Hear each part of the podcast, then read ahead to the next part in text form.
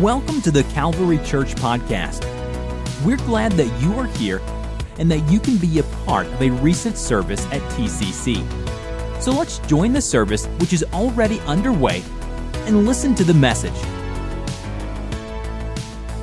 My subject for your consideration this morning is Apostolic 2.0.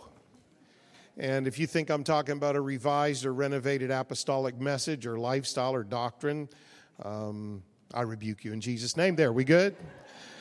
Because uh, I'm not, but I want to talk to you about something very important. One of the great disasters of history took place in AD 1271. Niccolo and Matteo Polo, who were the father and the uncle of the famous explorer Marco Polo, they were visiting Kublai Khan, who at that time was the world ruler over China and India and all of the Far East. He was convicted by the story of Christianity as Niccolo and Matteo told it to him. And here's what Kublai Khan said Send me 100 men skilled in your religion, and I shall be baptized. And when I am baptized, all my barons and great men will be baptized, and their subjects will receive baptism too. So then there will be more Christians here than there are in your part of the world. And so Niccolo and Matteo Polo went back home, and nothing was done for more than 30 years. Finally, two or three missionaries were sent, but far too little and far too late. It baffles the imagination, brothers and sisters, to think what a difference to our modern world it would have made if China had welcomed the message of the Bible in the 13th century and the culture of the Orient had been oriented toward the Lord Jesus. Those two men missed an incredible opportunity. And so God's purpose for their time was delayed and even frustrated. It is all too easy due to misguided priorities, sometimes mislaid passion. It's, it's all too easy to miss the purposes of God in any generation. God helping us. I want to avoid that error in our time. We need to be diligent to follow the lessons of the Bible and specifically the book of Acts, which is the blueprint for building an apostolic church. It is not just a doctrine or a history book. And so today, as briefly as I can, I want to take you on a little tour of the first century, brothers and sisters who served Jesus in your way, but 2,000 years ago. And we begin in Jerusalem in the year AD 30, the year that Jesus died, was buried, and resurrected. And then this happened, Acts chapter 1 and verse 8. But ye shall receive power after that the Holy Ghost has come upon you, and you shall be witnesses unto me, both in Jerusalem and in all Judea and in Samaria and unto the uttermost part of the earth. And so here it is the words of Jesus himself and the church's promised power in Acts 1 and 8. But the Holy Ghost was not primarily given so we could feel goosebumps in a Sunday morning service. The Holy Ghost was primarily given so the church could have an evangelistic effort that would impact their city, Jerusalem, and their region, Judea, and then move cross culturally into Samaria, and ultimately that they could impact the globe, impact the then known world. The narrative contained in the book of Acts between Acts 1, verse 8, and Acts 6, verse 7 covers a period of about five years. And during that time, that first five years, the Jerusalem church visitation and miracles of healing and holy boldness, and they grew in spite of persecution and opposition and even a few internal disputes. It's, it's quite remarkable. And their growth rate in Jerusalem is, is impressive by anyone's standard. 3,000 people in Acts 241, 5,000 men in Acts 4 and 4, and multitudes of men and women in Acts 5:14. Even a great company of the Jewish priests joined the church in Acts 6 verse 7. Here's Acts 6 verse 7. And the word of God increased, and the number of the disciples multiplied in Jerusalem greatly, and a great company of the priests were obedient to the faith. Now, just calculating very quickly, you can see that that's quite an impressive growth rate. But here's the problem it's right there in that verse. It all happened inside Jerusalem.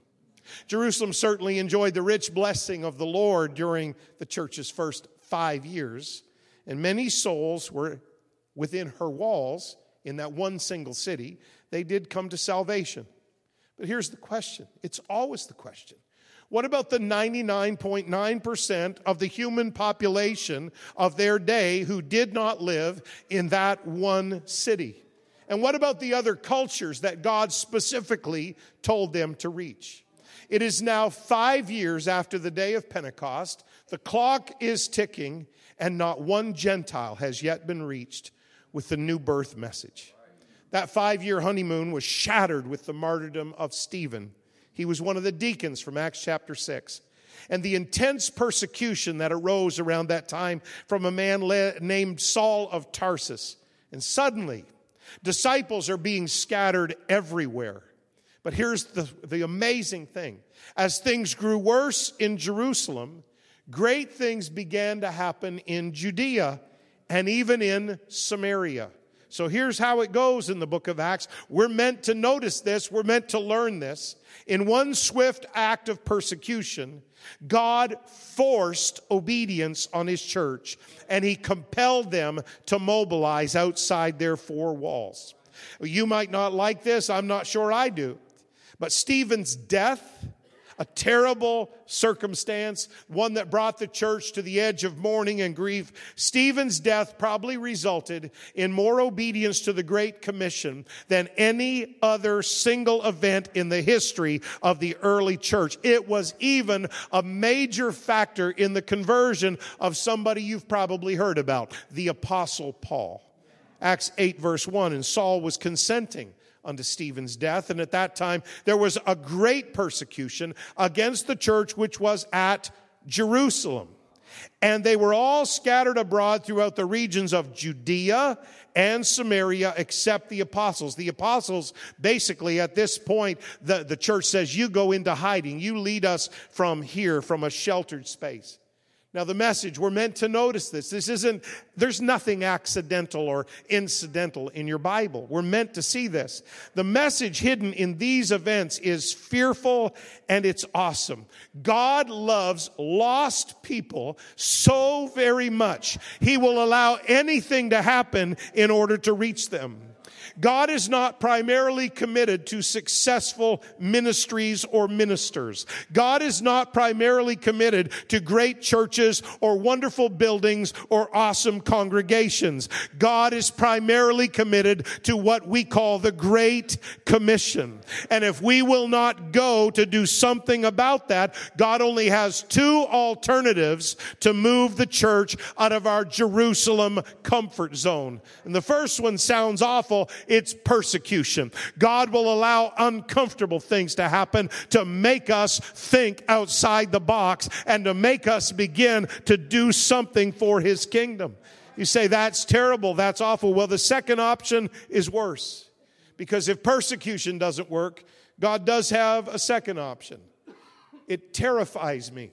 His second option is substitution that he'll find somebody else who does have a missionary heart, some other church who does have a missionary mindset, and he'll use somebody else who will go willingly. The narrative in Acts now moves to Judea and Samaria. It's the year AD 35.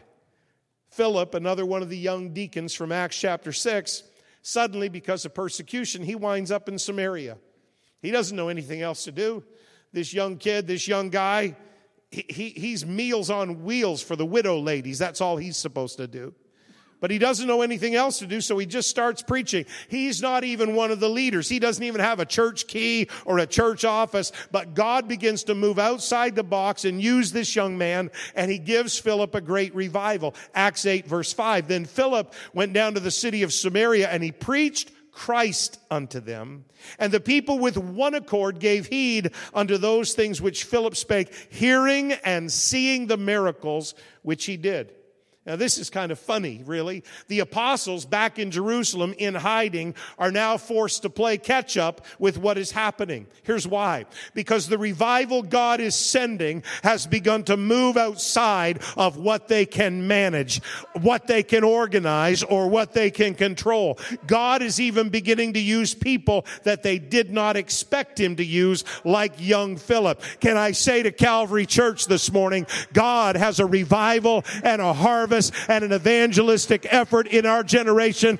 Yeah, I'm aware of a little thing called a global pandemic, but God is still on the throne. He's still in control and he wants to use people just like us to bless and to expand his kingdom. Verse 14. Now when the apostles, which were at Jerusalem, heard that Samaria, unbelievable Samaria had received the word of God. They sent unto them Peter and John. They couldn't believe that God would move in Samaria, this downright outcast part of society, but God did. At the same time, God's moving sovereignly behind the scenes. This is not on anybody's radar because there's basically a terrorist who persecutes Christians and hates the cause of God and he is working against the church. He's had Christians uh, arrested and hauled into jail and even martyred. And what nobody sees coming is that God is working on the heart of that terrorist named Saul of Tarsus. And God is about to turn him around and give the church a great leader, preacher, writer, theologian, and the greatest missionary of the first century.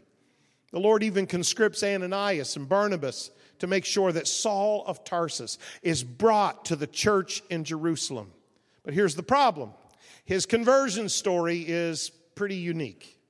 And his ministry is outside the box. So, do you know what Jerusalem does with this great missionary of the first century? This revolutionary guy anointed by God? They send him home to Tarsus until they can decide what to do with him. Acts 9 and 26. And when Saul was come to Jerusalem, he tried, he essayed to join himself to the disciples, but they were afraid of him.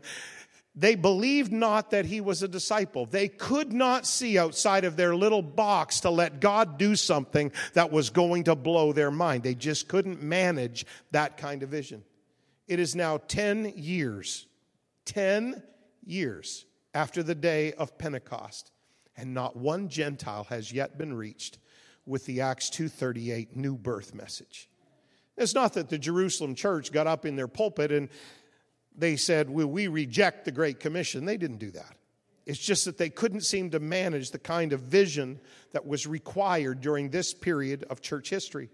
So God used persecution first, and that had some results. That at least got them into Judea and Samaria. But when that didn't work, God had to result, God had to resort to option B, to substitution when they continued to resist.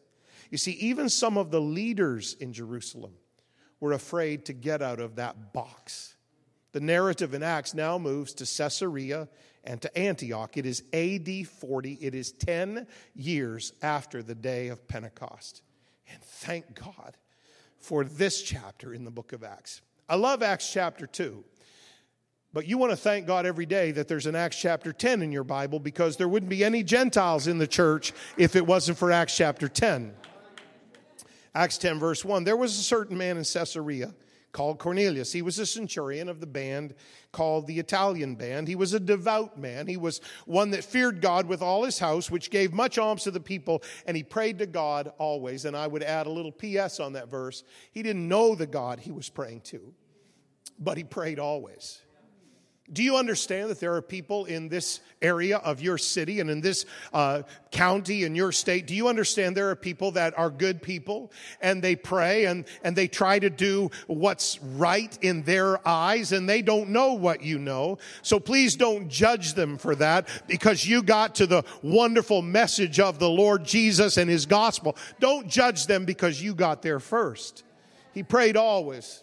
I don't know what Cornelius' prayer sounded like. He was a Roman, he was a pagan. He certainly didn't pray to the one true God, but he prayed always. And his prayer probably sounded a lot like the prayers of people that are in your city.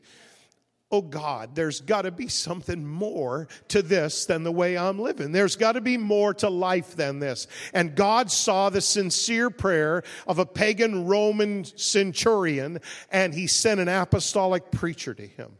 But here's the problem, brothers and sisters it's a decade after Pentecost and the church still hasn't moved out of their comfort zone to reach the Gentiles. If it hadn't been for God's direct and forceful intervention, none of us would be in the church today. But thankfully, through two visions, God sent one vision to Cornelius to tell him who to look for, and he sent another vision to Peter, the Pentecost preacher, to tell him to go and preach to Cornelius. Guess which person was more resistant to that vision? It was the Pentecostal preacher. Peter was reluctant to move outside his comfort zone. You see, Peter preached something, you, you may ha- take issue with this, but Peter preached something on the day of Pentecost that he didn't believe. He, he did what a lot of preachers do, what pastor does every once in a while. He got out of his sermon notes, the anointing hit him, and then he started telling you really what's what. Preachers are dangerous when they get out of their sermon notes. And so Peter preached on the day of Pentecost something I don't think he even believed. For the promise is unto you. Now that part's good. That's Jewish people. And unto your children. That's still good. That's still Jewish people. But then he got anointed. and all that are afar off, even as many as the Lord our God shall call. Now, I don't have issue with the apostle Peter. And if he has issue with me saying this, we can talk about it in heaven. But 10 years later, Peter has not moved to reach anybody that is not their children and their children's children. But God sends him a vision. And he goes to the household of Cornelius under protest. It's a really a hilarious part of your Bible because you know, God sends Peter three visions, really like three nightmares. There's all kinds of creepy, crawly animals in these sheets over his head, and it's all unclean stuff that good Jewish boys don't eat. And Peter said, I'm not eating that. And God says, What I have cleansed, don't you call common or unclean. Peter, what I am working in, don't you have an attitude about it. And so after these three visions, there's a knock at the door and Peter goes downstairs from the rooftop to open the door. And guess what? There's three Gentile men standing there. That's why the three visions. God was saying, when they show up, you go with them. So Peter did what every good Pentecostal pastor would do. He took six bodyguards with him in case there was any trouble. Read your Bible, it's in there, two to one. There's some crazy stuff in the Bible and he goes to the household of Cornelius. And when he walks in the door and begins to talk to those people and he sees the hunger, suddenly he realizes what seemed to be invisible to him for a decade. Acts 10, verse 34 Peter opened his mouth and said, Of a truth, I perceive that God is no respecter of persons, but in every nation, he that feareth him and worketh righteousness is accepted with him. It's an amazing piece of scripture because if it hadn't been for that moment, we wouldn't have this moment this morning. Verse 44, while Peter yet spake these words, he's just explaining the gospel in simple terms. While Peter yet spake these words, the Holy Ghost went boom. The Holy Ghost fell on all them which heard the word. Now you know this next verse is coming, and they of the circumcision, the six Jewish bodyguards, which believed, they were astonished. They were shocked, as many as came with Peter. And here's why they're shocked because that on the Gentiles also was poured out the gift of the Holy Ghost. They did not see that coming. They could not comprehend that God could move outside their comfort zone, outside their little box, outside the way they had always done it, and reach Gentiles. Now, it's hard to imagine that anyone would have a problem with the people God is using to bring souls into his kingdom, but some in Jerusalem did. They actually contended with Peter in the next chapter. They contend with him and they basically say, Peter, you got out of your lane, buddy. You started working with people and preaching to people and reaching for people that, that we're not used to and we're not comfortable with. And, and Peter basically, his answer is this. What was I supposed to do? God filled them with the Holy Ghost, the same as He filled us with the Holy Ghost 10 years ago on the day of Pentecost. Acts 11 and 17. For as much then as God gave them the same gift, the like gift as he did unto us who believed on the Lord Jesus Christ. Here's his answer. What was I that I could withstand God? You expect me to get in the middle of God and the people he's trying to reach? Not me, buddy. I'm going to be right there as a conduit of the witness of the gospel of the Holy Ghost of prayer. I'm going to be a conduit of love and compassion and whoever God wants to reach. I'm looking for the kingdom of God to get bigger, not to stay narrow and sheltered and careful and cautious.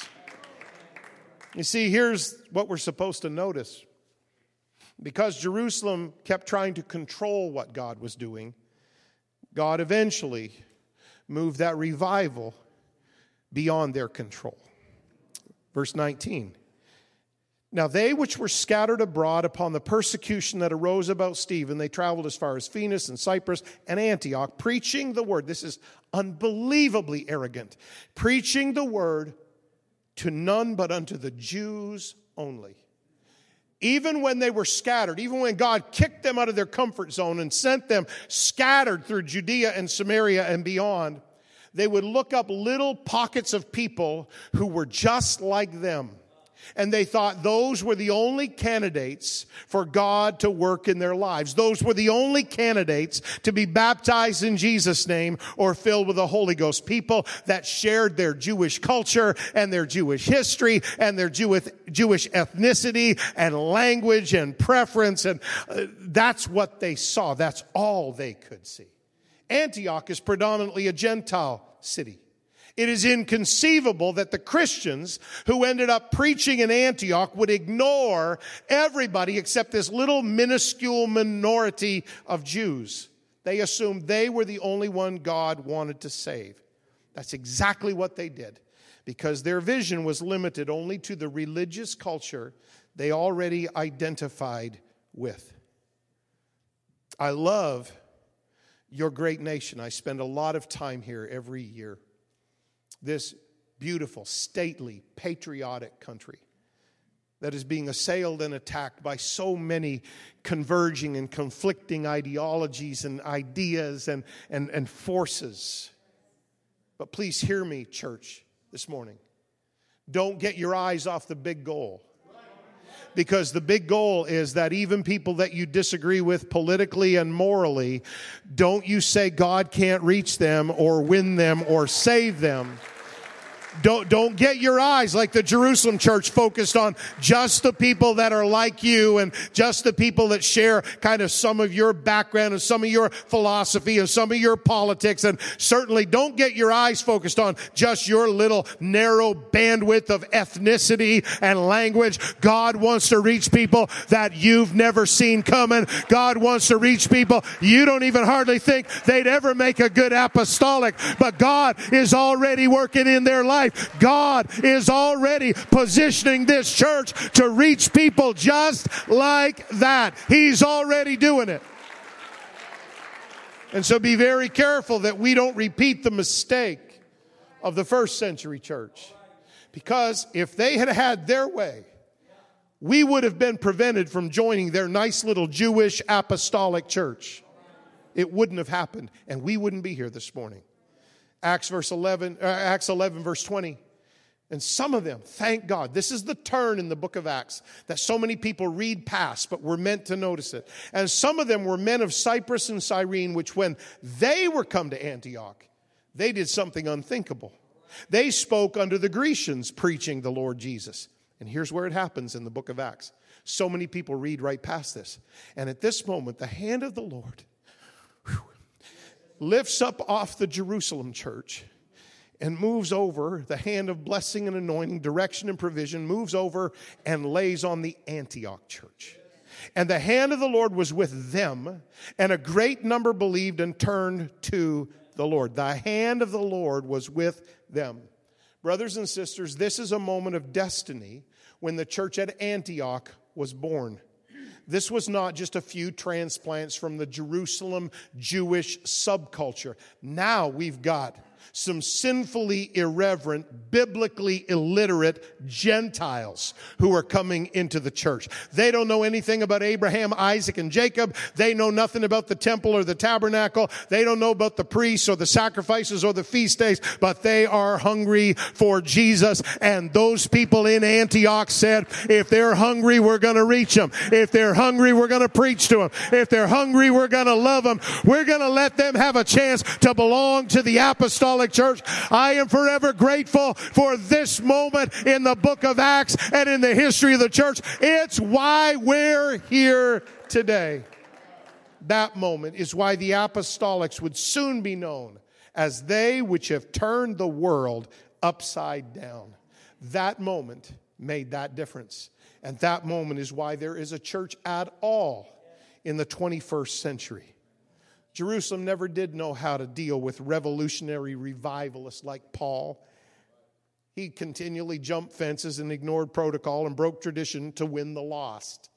And that's why they sent him back to Tarsus to cool off when he first appeared in Jerusalem. Tales of a wild, life changing encounter with God. They didn't know what to do with that. He wanted to evangelize pagan Gentiles. We don't want those pagan Gentiles dirtying up our nice, clean church.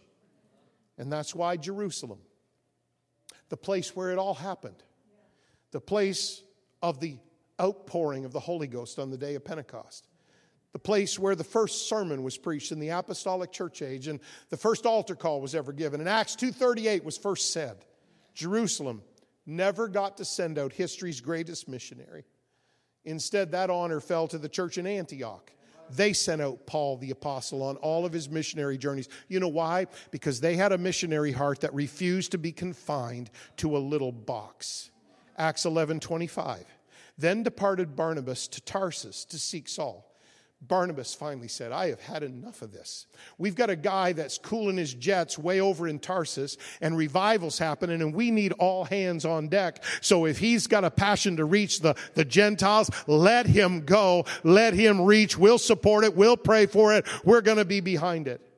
And when he found Saul, he didn't take him to Jerusalem to be rejected one more, to Antioch. And it came to pass that a whole year they assembled themselves with the church and taught much people. Here's the verse that should not be in your Bible. And the disciples were called Christians. It should say Jerusalem, but it doesn't because they didn't have the vision to manage their moment in God's kingdom. And the disciples were called Christians first in Antioch. It's unthinkable. Was richly blessed, it was doctrinally sound. But God turned his attention to Antioch because while Jerusalem had the right doctrine and the right lifestyle and they had the right spiritual experience, they would not embrace God's command to reach the world by any means possible. Jerusalem held on to their resources and their blessings. They insisted on rigid structure and protocol, but Antioch, they accepted that God had the right to demand of them anything or anyone he wanted to use. You'd think that by now Jerusalem would get it, that they would realize just how much God wanted them to change their attitude, but they didn't. While Antioch is sending out missionaries, Jerusalem's still fighting to control what God's doing and who God's using. And that brings us to one final thing the only general conference in the Bible. The narrative now changes to the Jerusalem Council. It's AD 50. It is now 20 years after the day of Pentecost. I don't have time um, to just kind of lay all this out. Let me be very quick here. Acts 15 certain men which came down from Judea, they're teaching the brethren, they're saying, except you be circumcised after the manner of Moses, you can't be saved. So basically, they're saying, unless you become Jewish, you can't become apostolic. And we look at that and we say, oh, that's terrible. But sometimes we do the same thing. Because we actually demand that people share all of our politics and all of our moral convictions and all of our holiness standards and whatever else. And, and I believe in all of that stuff. However, when it becomes a barrier to sharing the gospel with a whole group of people, we've got to say, we'll teach you that later. Right now, what we need to do is get you to Jesus and get the Holy Ghost in you. And we'll work on the rest next week. We'll work on the rest as you grow. But right now, we're just going to reach you with the gospel of Jesus Christ and let you be in the church just like Jesus let us be in the church. We're not arrogant with this message. We're generous with this message. Oh, I wish you'd lift up your hands and your voice and just, just thank God. God privileged us to let us be in His church today. I don't have time. Media folks, if you'll help me, we're going to skip two or three things here. And I just want to go to the end because there's there's three speakers, actually four at the Jerusalem Church Council, and you know what it is when you get four preachers talking. We'll be here all day, so we'll skip that. But basically, I can save you the time and say that the conclusion of the first and only general conference in the New Testament is that let's tell the Gentiles here's the minimums we need you to do. We need you to get the new birth message. We need you to love Jesus with all your heart. We need you to depart from your idolatry and your pagan lifestyle. But you know what? All the Jewish feast days and festivals, and you know who Shadrach, Meshach, and Abednego was, and you honoring Abraham, Isaac, and Jacob, and we'll work on that. We just want to get you to God. There's still room in the 21st century for an Antioch church right here in Cincinnati. And I believe I'm standing in one this morning that says it's not just about here. It's not just about us. It's not just about me and my family, my kids and my grandkids. It's about the Great Commission. It's about starting a church beyond our borders. It's about giving to missionaries beyond our country. It's about invest- there is one more footnote on this little history, and it actually is outside of the parameters of the book of Acts the narrative shifts, and in history, we read destruction of Jerusalem in AD 70. 20 years after the day of Pentecost, the Jerusalem church was still hindering revival by trying to control it. 20 years. And so, 40 years after the day of Pentecost, there is no Jerusalem church left anymore. God allowed the very city of Jerusalem to be totally destroyed. But the city of Antioch, the church in Antioch, was still going strong. And so, brothers and sisters, I'm finished. The music can come, come back. There are two New Testament church models. There are two. The first one is they're apostolic 1.0. They're Jerusalem. They've got the right doctrine, they've got the right lifestyle, they've got the right message. It's wonderful. They've been blessed of God, and there's all kinds of wonderful things that have happened. But they've got one huge gaping hole in their theology and experience, and it's that they, they just can't see beyond themselves. They can't see beyond people that are just like them. And so there's Apostolic 2.0. There's the church in Antioch. And because the church in Antioch sent Paul out on his missionary journeys, and because they were concerned about reaching everybody and anybody with the gospel, Paul eventually ended up in Ephesus, which was the capital of the Roman province of Asia. It was a wealthy, sophisticated city. It had many religions. It had all kinds of wonders of the ancient world there. And it was there that Paul planted a church. There was a church in Ephesus because there was an Antioch church. And then we read this in the book of Acts, and this is my last scripture Acts 19 and 10. And this continued by the space of two years, so that all they which dwelt in the Roman province of Asia heard the word of the Lord Jesus, both Jews and Greeks because there was an apostolic missions minded church in Antioch, there was eventually an apostolic missions minded church in Ephesus. And because there was an apostolic missions minded church in Ephesus, eventually the entire Roman province of Asia heard the word of the Lord. And brothers and sisters, it wasn't because of Jerusalem, it was because of Antioch. And God is still raising up Antioch churches today. And I believe 100% that I am standing on the platform and in the pulpit of one such church, a church with great legacy and history. But you're more than your legacy and your history. Destiny is written on this congregation. Thank you for following the heart and the vision and the leadership of your pastor because God is raising up churches like this today. And that's why a church like this can impact what happens in the great nation of Brazil. That's why, because we have an Antioch heartbeat. Antioch churches are apostolic 2.0. They have both the right message, but they have the right vision and passion too. And so, your investment in the kingdom of God today through your giving, that's wonderful. Please remember that God, if you've been blessed this year, I know we've had a strange couple of years. Believe me, I live in a foreign country. We, we've had a strange couple of years. But if God's blessed you, He hasn't blessed you so you can suddenly increase your standard of living. He's blessed you so you can increase your standard of giving. That's why Pastor has us focused on missions today and why these phenomenal missionaries are here that we're going to bless today. And that's, that's why this church has always had vision outside of these walls and this campus. It's because we want to be with all of our heart an Antioch church. Because we still appreciate something that happened almost 2,000 years ago in Acts 10 when somebody was brave enough to get out of their box and go reach somebody that was not like them at all.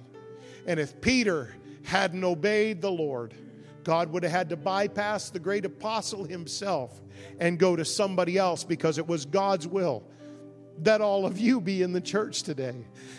And we wouldn't have been if the New Testament church hadn't seized their moment of destiny. I say to the Calvary Church today seize your moment of destiny.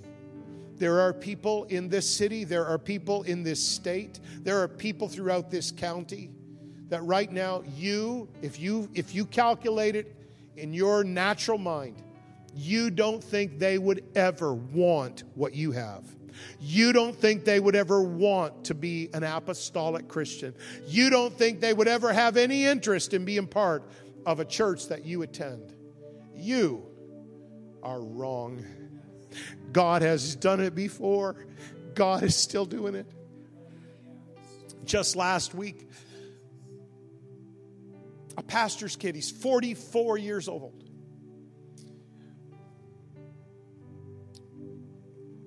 Our district, they laid to rest his father and his mother this year. Beautiful people pastored throughout the Atlantic district, all of their ministry. And that young man, he had been baptized when he was just a kid, but had never received the baptism of the Holy Ghost. And he got involved in an alternative lifestyle, and that took him far from God. We buried his mom. I preached the funeral service just a little bit over a month ago. And last week, for the very first time, he received the baptism of the Holy Ghost. I saw him on Wednesday night at Bible study. You say, I don't think they could ever be reached. I don't think God. I disagree on the authority of the Word of God. God's interested in that all should receive the gospel, that, that it should go everywhere to anyone, and that his house would be full.